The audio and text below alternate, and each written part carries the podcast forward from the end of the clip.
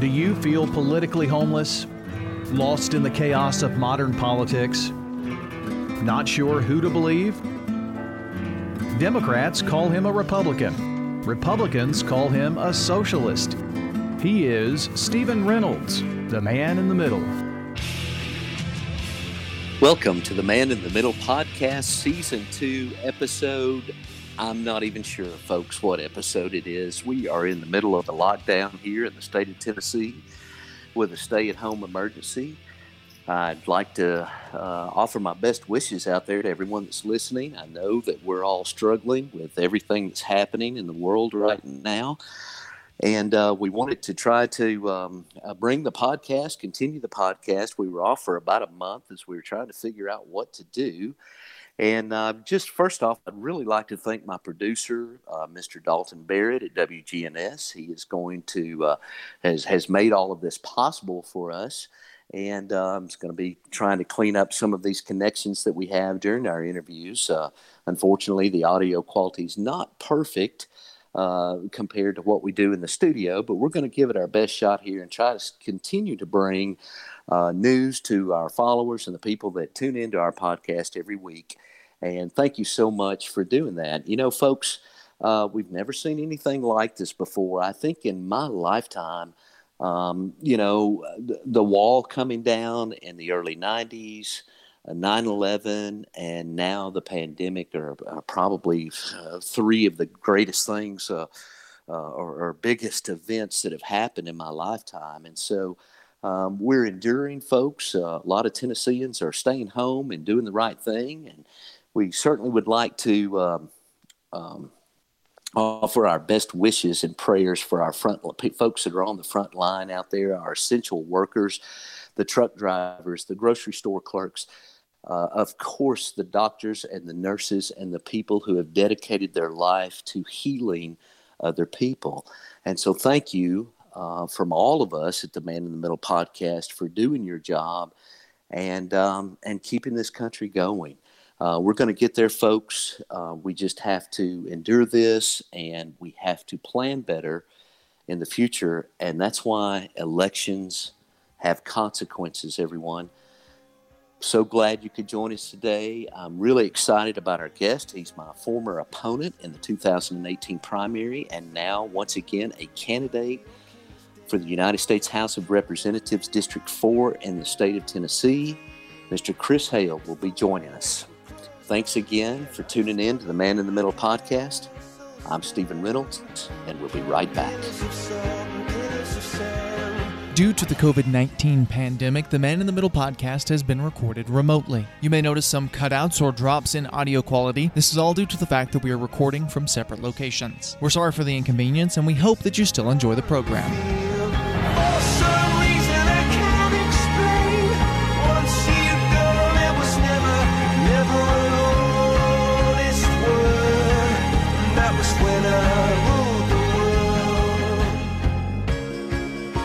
Welcome back to the Man in the Middle podcast. Joining me today is my guest, Mr. Christopher Hale. Chris is a former White House staffer, a Fox News contributor, a Time Magazine contributor, and now, once again, a candidate for the United States House of Representatives in District 4 in Tennessee. Chris Hale, welcome to the Man in the Middle. Hey, Stephen, really appreciate you having me today. Thank you so much. Well, thank you for joining us, Chris, and, and glad to see that you've gotten out there and gotten in the middle of this race. I know that um, these times are very challenging for everyone right now, and I can only imagine – uh, how challenging they must be for a candidate. But before we get to that, let's talk a little bit about your background, Chris, sure. and tell me a little bit about yourself and uh, where you're born and raised. Sure, all of that stuff. Well, I'm from, originally from Murfreesboro here in Rutherford County. So I was born in '89 at the old uh, medical center uh, near MTSU, MTMC. Yeah. Before the we old, yes, see, right, yeah. right. They always it was interesting. They always had the uh, the hospital right next to the grave, so you, you could you could do one stop for for uh, living the life here. So uh, grew up in Regency Park Drive, Regency Park area, right there in, in just the north north of Murphys uh, North Murfreesboro, um, and public school educated, um, and um, I went to Siegel High School. and got to graduate there in 2007. One of the first uh, graduating full graduating classes of the Siegel High School with uh, Ken Nolan was our principal. Um, after college, admittedly at 18, um, I wanted to get the heck out of Tennessee. So I decided to go to the most exciting place in the world I could find for college, Ohio.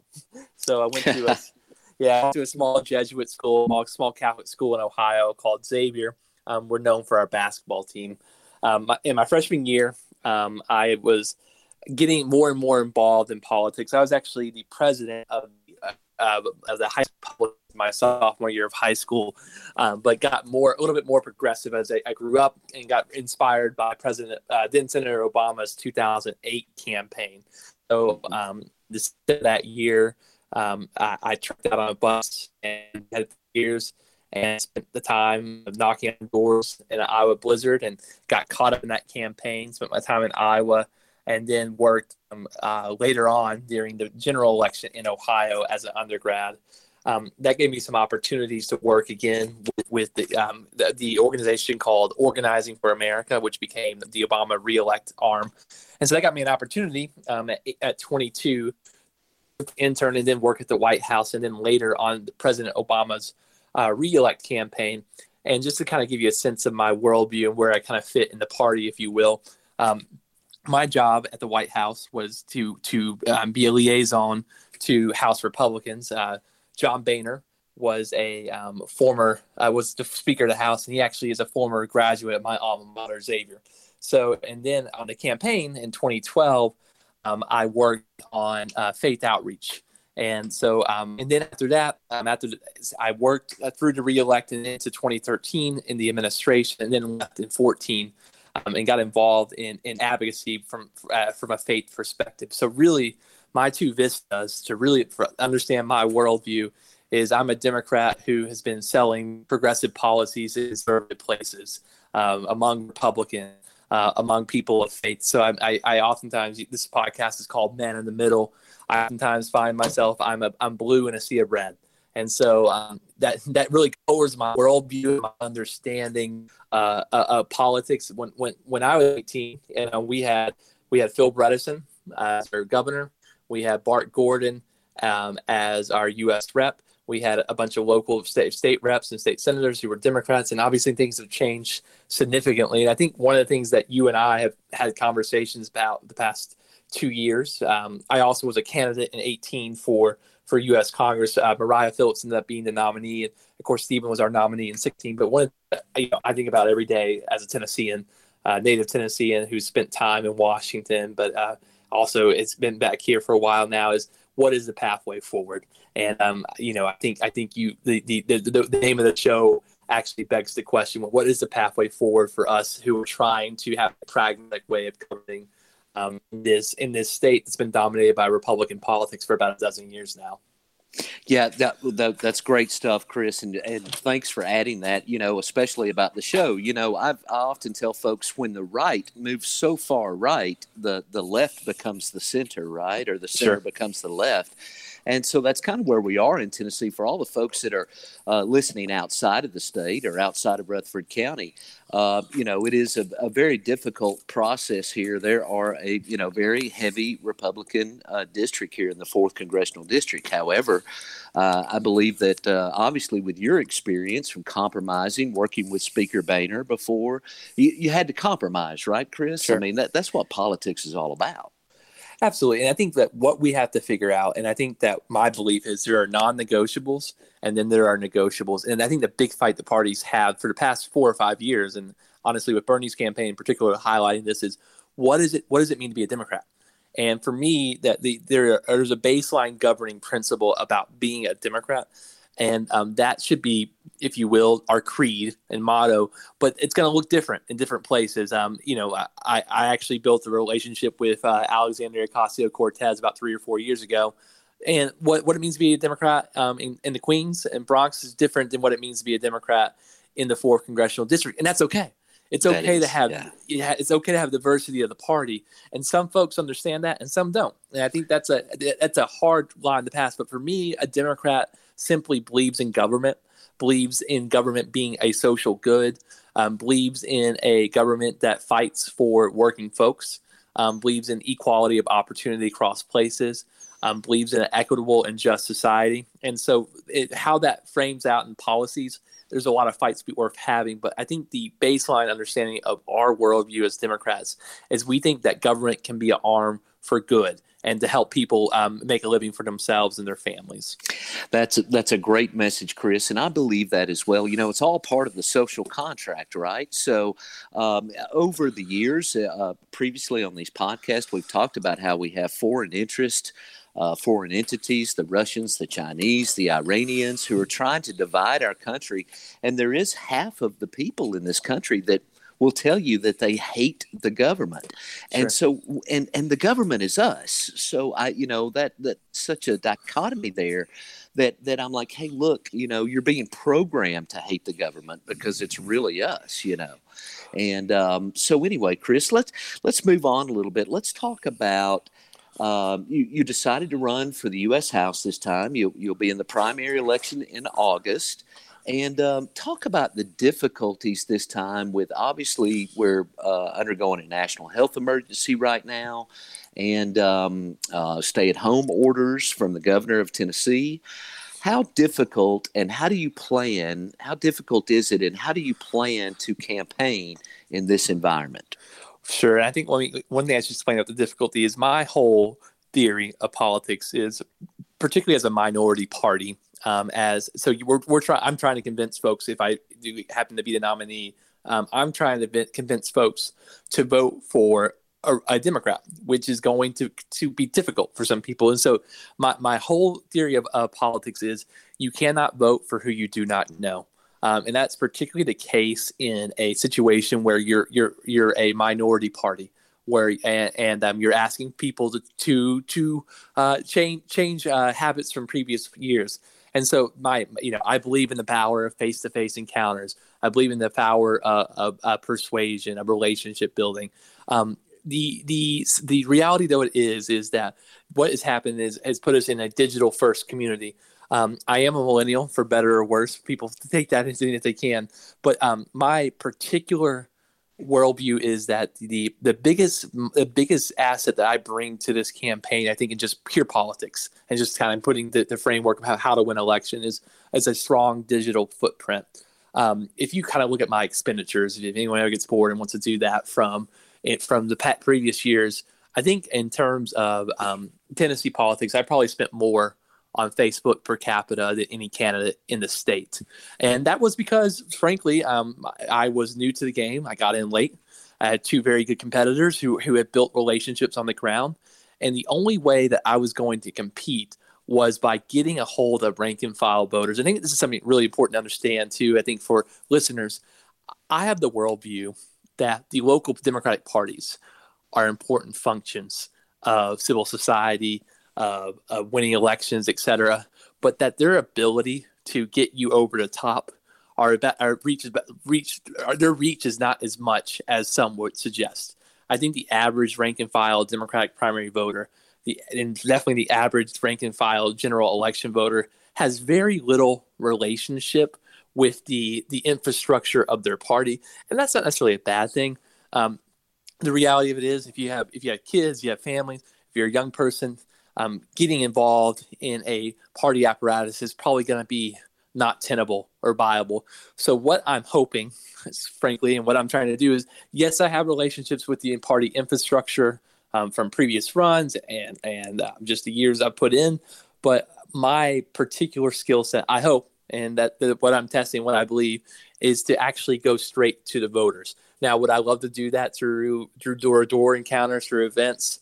Absolutely but that isn't available to me. And so to right now, so I imagine that in terms of dollar in, dollar out, resource in, resource out, um, we are going to go heavy, even heavier than we have in the past on the digital front. So uh, your listeners will be hearing from me on their feeds, their social media feeds. They they will know my name and what I stand for. That's great, Chris. I think that's a great approach, and that's really, you know, what you can do, you know, all you can do. And I can tell you, as as one of your former competitors, you have a strong social media uh, game and, and, and the ability to campaign on that. And uh, so anyway, so I think that's a great approach. Let's um, let's move on to um, uh, the, your policy objectives. What sure. What what do you think is the most important thing that the Congress should be doing right now, Chris? Yeah, to me, I think what has happened is the coronavirus has communicated. The the hard thing about being a Democrat is oftentimes we talk so so well to people's highest ideals, but we don't adequately address and confront and talk about their greatest fears. Um, and to me, what has happened is these things that were once invisible about the suffering of Tennesseans, so to so many, has become visible with the coronavirus. And so the way I'm framing this entire election, and I don't think this is me having to frame it, I just think this is the reality that people face. The, the question that we have to ask ourselves is when the pandemic came, what did they do to stop it? And who helped you? And who did it? And to me, that is the biggest policy question that faces the Congress going forward is what can we do to help people? And what struck me is that um, that running against socialism in 2020 is no longer a viable option for the Republican Party. Donald Trump believes in giving cash to the American people. Ironically, Scott DesJarlais is skeptical about it. Um, he is he voted no on the very first bill to help help our people phase one, which would have gave free testing uh, to for, for, coronavirus testing to the people of Tennessee. We have folks in Bradley County up in down in Cleveland, which is on the far uh, eastern edge of the district, who had to pay 400 bucks to get testing because there weren't wow. enough free tests ab- available. And Scott DesJarlais, a doctor, mind you, who took the Hippocratic oath to to to um, protect his people uh, and to do no harm, said he said that you know that, that he he did not want that to be reality. Um, the I think that folks right now need income, either through jobs if that's not available, through the government. We need checks. We need checks to the people, and we need access to health care.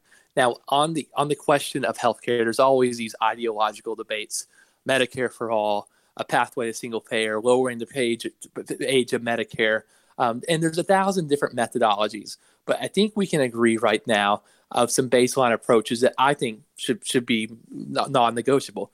Number one, um, no one should pay um, uh, for for um, suffering from the coronavirus. If you're uninsured, the state should take it up, or the federal government should take it up. But also, too, we need a pathway where every Tennessean is insured. And my pathway starts with a starts with a scaled down version of a single payer. I think every Tennessean should have access to emergency care and not be fearful that it's going to bankrupt them. And then we can build on top of that. But I think that instead of getting caught up on these cholesterol issues of theories about how we can get there, I think we take the simple first step. And the first step to me is a is access um, uh, to free uh, coronavirus treatment. Number one, and number two, I think we need to start looking at a universal um, uh, catastrophic health care for our people in Tennessee. Um, the way we could do that is through federal action. If that's not available to us, I think the political pressure of having a Democrat who has won in rural Tennessee on a simple platform of healthcare as a right, um, I think that is a means of uh, pressuring uh, our governor to take the free money that's available to him to expand Medicaid. That is um, one in the long term. That is the best thing we can do. Um, I think one thing I would say on that too is there, there, there's really two historical notions of a U.S. representative in Congress. They're a lawmaker, but they're also an advocate. And the question that I get all the time around this community is where is Congressman DesJarlais? Where is he day in and day out addressing the needs of our community? Who is he fighting for? Um, if I if I drove down the fourth congressional district, and I do, if I drive um, down the former sixth congressional district, I do. I see what Congressman um, what Congressman Bart Gordon brought to Rutherford County. I can see it. I can physically use it. I can see the greenway. I can see the infrastructure brought in. I can see what Congressman Lincoln Davis did in rural Tennessee but there is no evidence that Scott DesJarlais has done anything because what happened was that scandal that we don't have to get into again and again, it limited his ability to govern. And in 10 years, he's gotten us nothing. In 10 years, he didn't stop the worst global crisis in our nation's history from coming. And after it came, he's done nothing. So I think that what folks are going to be looking for is folks that can get them help. Um, Tennesseans are going to be struggling. The latest unemployment numbers suggest that in a period of one month, our unemployment in this state went from about 4% to 13%. And by the time election day rolls around, it could be 25. So wow. I think there's going to be some, there's going to be some hurting people around here. And I hope I can convince them that it's time for a change. Yeah, I, well, I'm with you, Chris. I really, really, uh, that's a great breakdown of what's been happening. I think uh, Congressman DesJarlais was one of 80 uh, uh out of 400 uh, representatives, over 400. There were only 80 that voted against the recent uh, stimulus bill, is what you're referring to. And so I would love to hear from our congressman what his alternate plan is. Uh, that you know what he had planned on the people doing it, voting against this bill. But you make some absolutely outstanding points, and um, and you're right. Uh, the job of the congressman not not just the legislative, but is to advocate for the people here, and that is is what it's really all about. Absolutely, it's not just individuals too. Um, we have a lot of small businesses um, in in this district um, especially food industries um, in, in, particular. City Cafe in Murfreesboro, uh, uh, uh, granolas down in, in, in, gondolas down in Warren County. We have restaurants that are suffering and are really in deep trouble closing their doors, and we have banks who are who have, have, have had failures to work with the federal government getting them access to capital. Um, it's remarkable because this is the first time in our nation's history, with understandable reason, that the federal government has said, do not go to work do not participate in in in the life of your your nation's economy. Um, but they have to incentivize us to, to, not do so. And it's two parts. It's making sure people have access to revenue, but also mm-hmm. too that businesses have something to keep them or to go through months and months and months without any income and months and months and months with with built-in expenses uh, that they're going to face. And so we have yet to fill that gap. And you know, we're sitting here, um, you and I, talking on the 9th of April. Congress has not been in session for over a week, and they're not going to be to the end of April. And we are we are on the Titanic right now. Right. We're straightening yes. deck chairs. We're not yeah. we're not we're not clogging the hole. We're not we're not getting lifeboats out to folks. Yeah, that's I, I, you know it's amazing when I look back, Chris. We started talking about COVID nineteen in middle in the middle of January on our podcast, and uh, so we've had a lot of time to prepare for this. Um, you know, earlier you mentioned about um, helping the American people and, and helping the people of Tennessee, and that's what you wanted to do. Um, Chris, is there, isn't this the same as a, this is a national security issue? Would you not agree with that? I mean, it's the same as a foreign army invading our shores. Absolutely. And what's remarkable about it, if you can imagine too, um, if you can imagine too, the, the president has rightly called this war, and he says the enemy is invisible. Uh, those who are of us who are just old enough to remember, not after 9/11, George W. Bush said some of your non-state pressing.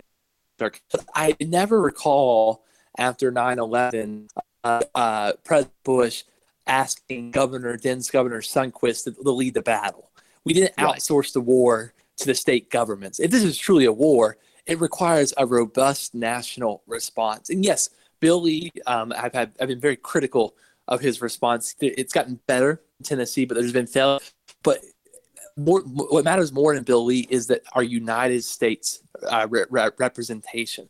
Um, you know, when, when Scott DesJarlais the past five times, he's made a pledge to you and I as he to defend the Constitution of the United States. He has a full role to protect both our, our community and our nation. He's a federal officer of this government, and I think the failure of this of this has has been at a federal level to both stop it when it was coming and to both respond adequately and quickly when it came. Yeah, and so and how, it is a national security issue. Yeah, and how about to prepare, Chris? I mean, we're ready for a nuclear war. We have thousands of nuclear warheads, but we don't have enough face masks for our doctors in an emergency room. I mean, we should. Do you, do you think we should have been better prepared for this? Yeah, it seems that, and, and we will find out more. Um, obviously, we will find out more about the failures of the government to be prepared for it. Um, obviously, we know that George W. Bush spoke about this in 2007, and then Barack Obama spoke about it in 2010, and then um, in 2017 or 18, that the President of the United States um, he he um, pretty much fired and sent home the pandemic response team. He got a and he, he was he received a 70 page uh, report. His his transition team to and congressional leaders were also invited to be prepared for a an administrative response to the pandemic. And what strikes me again and again and again is that we are we we are we actually had the most doctors uh, in the congressional delegation by percentage of any any state in the country. So we do have a doctor who has represented us for 10 years. And once again, before he ever took that oath of office, he took a Hippocratic oath to do harm to protect his patients. Um, it's remarkable to me that in the midst of this, Scott DesJarlais was nowhere to be found. Was nowhere to be found. He did not communicate. He did not use the word coronavirus, COVID nineteen, or the controversial phrase Chinese virus in any kind of communications to his constituents until the twenty first of March, until the, the until the virus had broken out. So he was not prepared. His, his people were not prepared. He was not. He was. Um, he was lifting up the um, the great the great successes of our economy when the very thing that was about to destroy our economy was on its way, and he right. was there. Mm-hmm. Great points, Chris. Great points, Chris. I know that you are friends with uh, uh, the Democratic nominee, presumption nominee, uh, Joe Biden. Can you talk a little bit about your relationship with Joe Biden? Yeah, I can. So the first time I met Joe Biden um, outside the campaign, I did meet him on the campaign in 08 briefly, but um, I actually as an intern, uh, it was in, in in the summer of 2011, right after I undergrad. The interns don't get the sexiest jobs in the world. Um, we, we they uh, people who work in campaigns don't have to be the case as well. It's the same at 1600 as well. Um, and so my job was I was working in legislative affairs which is the end of the White House, the opposite end of the the Wing on the East Wing, the uh, the uh, residential mansion. And so I was I was asked to move a stack of papers, um, essentially, um, and I got too ambitious with my project, uh, and, and maybe an intent to with intent to impress. And as you can, as you can imagine, it, I'm rolling the papers across, and they go flying. You know, the stack of cart the cart of papers goes flying. And so I am I'm on my knees trying to pick up stuff, and I turn around and there's this man with a manila envelope, and he says, "My name's Joe. Let me help you out." And so that's the first time I met Joe Biden. Um, I got a chance to have closer interactions with him, uh, particularly in the 2012 campaign. Um, Joe Joe and I are both Roman Catholics, and so I he was a heavy communicator of presidents and the vice presidents. And uh, and how they responded to to the needs and the uh, values of the uh, community. And I built a relationship with him um, even deeper um, in the progressive faith advocacy sphere. We actually, for several times, so um, we got breakfast in 2015 um, there, with a group of faith leaders. He invited over to the presidential, vice presidential residence um, in preparation for Pope Francis's visit to the United States in 2015. Those were easier times, obviously, in retrospect. But um, it were very difficult times for him. It was right after he had lost his son. But the, the man is te- seeming and teeming with character. And I think what folks, so what folks I don't think um, necessarily understand or are deeply involved in democratic politics is that Joe Joe Biden might not always run had the best campaign. They might not have the the best the best uh, infrastructure on the ground or even the most money. But what you found time and again, particularly in this state too, um, you got to remember that Joe. I, look, I was I was I was with Joe in in Iowa, New Hampshire, South Carolina, and Nevada. Things were tough. Things were not looking good for for the vice president. But what was remarkable about it is when folks were simply allowed, able to just simply go to the polls and just vote their conscience, he always did better. And what was remarkable to me is that when when when James Clyburn, the uh, highest ranking black elected official in this country, uh, endorsed Joe, and he said it this way: He said, "We know Joe, but more importantly, Joe knows us." The average voter in this country is not consumed with the drama of politics. They're not consumed even with the intricate details of policy. They ask, "Who's a good person?" And I think that's what we see and Joe Biden. And here's my prediction. I don't I'm not saying Joe's going to win the state of Tennessee. I think that's a really tough hill to climb. I think that he'll do a lot better than we've done in a long time. I think we're going to look at margins that are closer to 2000 and 2004 and 2008 than 2012 and 2016. Um, the Joe Joe has a cachet of respect um, in our community here, but also across the state and across the South that that can't be that can't be um, downplayed. Um, I will say this, and I think this is important. Um, Bernie Sanders has some good ideas, and Bernie Sanders has opened up a part of, of the Democratic Party that needs to be expressed, and that that is working class populism. People do feel screwed over. I'm young, 31. People younger than me. Um, there, there's there's an attraction to Bernie because there's a sense that he understands deeply the melees of the American people, of the especially working people. I've made the conclusion that yes, he does, but Joe's the one who can fix it. And so I think yeah. you can understand both the problems but have a different idea on how you how you solve them.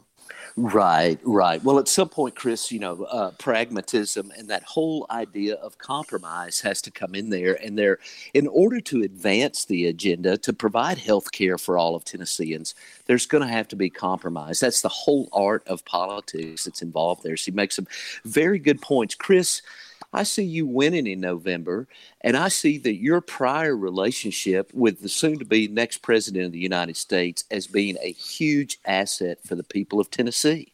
Do, well, I hope so. Yeah, I do too. I really do. I think it would be a huge. Uh, he's going to know where the fourth district is. Would you agree with that? Yes, no, absolutely. I think that one thing to understand, I think a weakness of democratic politics that's happened through the years that I think we can fight is a bunch of age, give or take, kind of gather around the computer in Chicago or wherever in New York City or Washington D.C. and say, these are people that we're gonna that are gonna vote for us, and these are the people who aren't. And so all the energy goes towards those who are going to vote for us and those who likely will vote for us. But not a lot of energy goes to what I what I use a Christian phrase, missionary territory. Let's right. be real. In Tennessee, a Democrat's a missionary, and uh, mm-hmm. we're in foreign land and to preach the gospel of, of, of democratic values. And it's a, it's a, but what I think we have in Joseph Biden is so, someone who values that remember he was elected in a red state. He was a red state democrat. He himself was really the, the person who moved delaware into purple but it's not completely blue. It's still a difficult state. Um, right. and so i think that he understands to any democrat or moderate out there who just uh, exhausted of the politics of small things the vanity politics of, of, uh, of, of, of personality and fighting etc Joe Biden is too. And he's spent his career fighting against it. But I think more importantly, too, for people in Tennessee, he's not going to write us off just because the, the, state might vote for his opponent.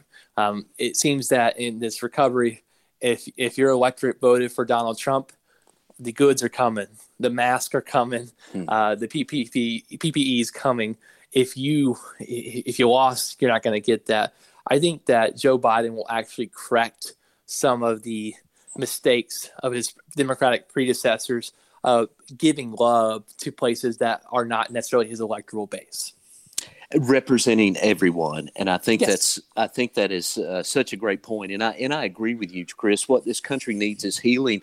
The whole reason why we started this podcast was to show that that that folks can disagree but still be friends and still understand that we're Americans and still understand that that we actually agree on the vast majority of issues. It's just a couple of issues that are keeping us apart right now. And um, you know, once again, we have foreign entities that are trying to drive that division within our country. So, uh, Chris, let's talk about one other thing. You have uh, you were recently elected uh, to be the uh, delegate for Tennessee's fourth congressional district for Joe Biden. So uh, we, are not certain yet if we're going to have a convention in Milwaukee or, or how that's all going to work out. But can you touch on the responsibilities of a delegate, what you will be doing at the convention, should we have that, and what are your ideas? Will we be having a convention? What do you think? So I think I think it's more likely than not that we will not have a convention. Things could change, but it mm-hmm. seems that it seems that the public health uh, concern is is if it, there's an concern Um, they're not going to do it. And let's just recall where the convention is for a moment. It's in Milwaukee, Wisconsin, which, well, this past week, against the outcry, the Democratic governor, the legislature, and the state courts had an election.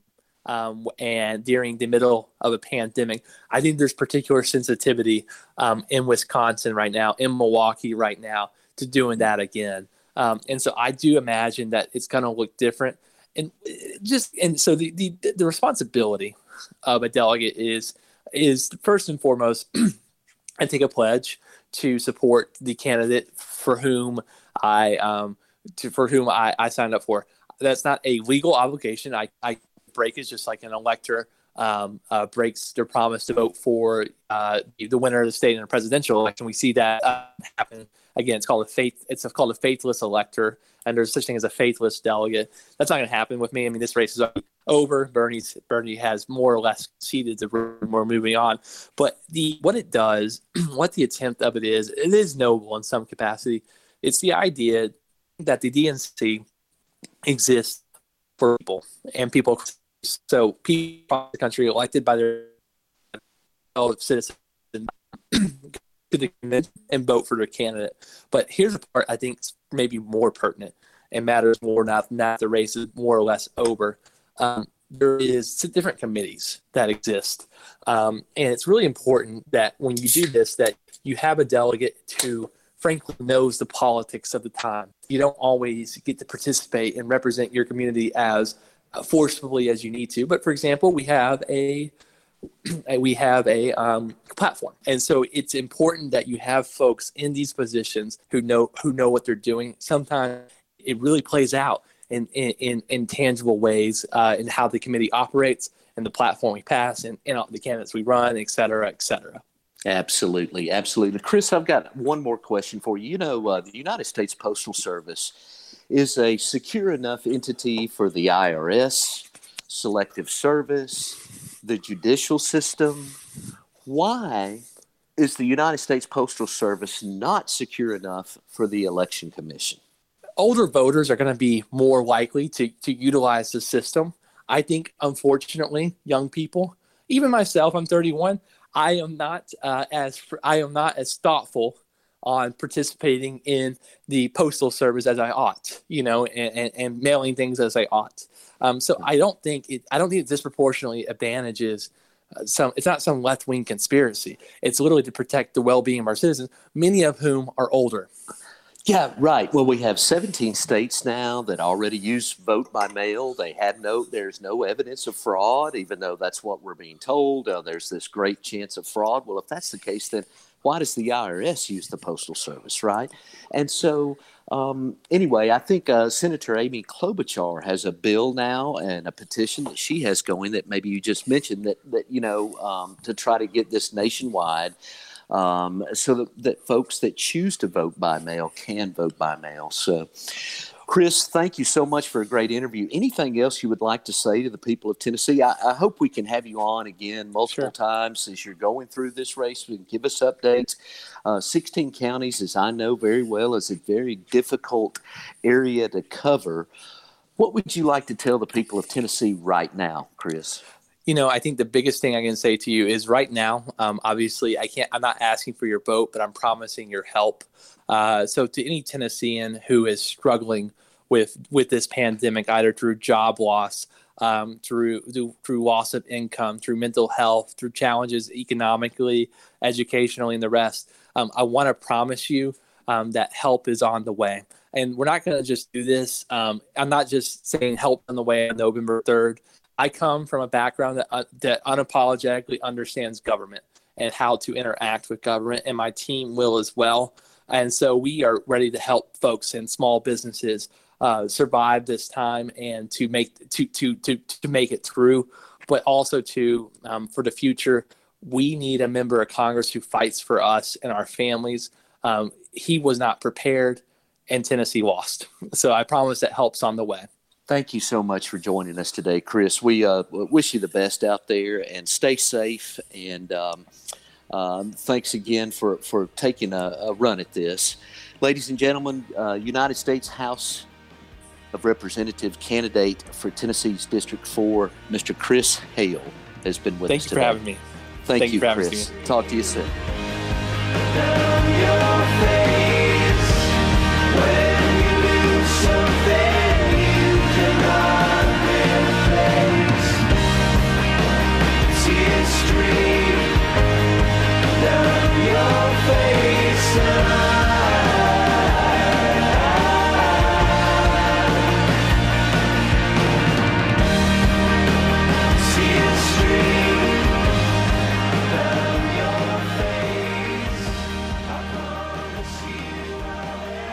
Welcome back to the Man in the Middle podcast. Once again, I'd like to thank my guest, Mr. Christopher Hale, for that great interview. Wow, I was really blown away by some of the things that he was saying. And, um, you know, I think Chris is uh, really tuned in to a lot of the feelings the people out there of Tennessee, or at least the people that I'm talking to, uh, are having regarding this situation. You know, folks, a lot of people don't really want to think about politics right now. They just want to think about the, the essentials. And I think that we're all in that shape. But you know, our uh, patriotic duty and and our job as citizens of this republic, our democratic duty is to get out and vote. And I have talked to so many people that will literally crawl through glass to get to the polls this November. Let's hope our election commission and our legislators don't make that happen. Let's hope that folks have an alternative to showing up at the polls. It would be really nice to show up at the mailbox and uh, and send your ballot in that way. So I'm calling on the Tennessee state legislators. Give us mail-in voting. Citizens demand it. We'll have higher participation rates. Let's get it done, Tennessee. Thanks for joining us on this episode of the Man in the Middle podcast. I'm Stephen Reynolds, and we'll see you next week.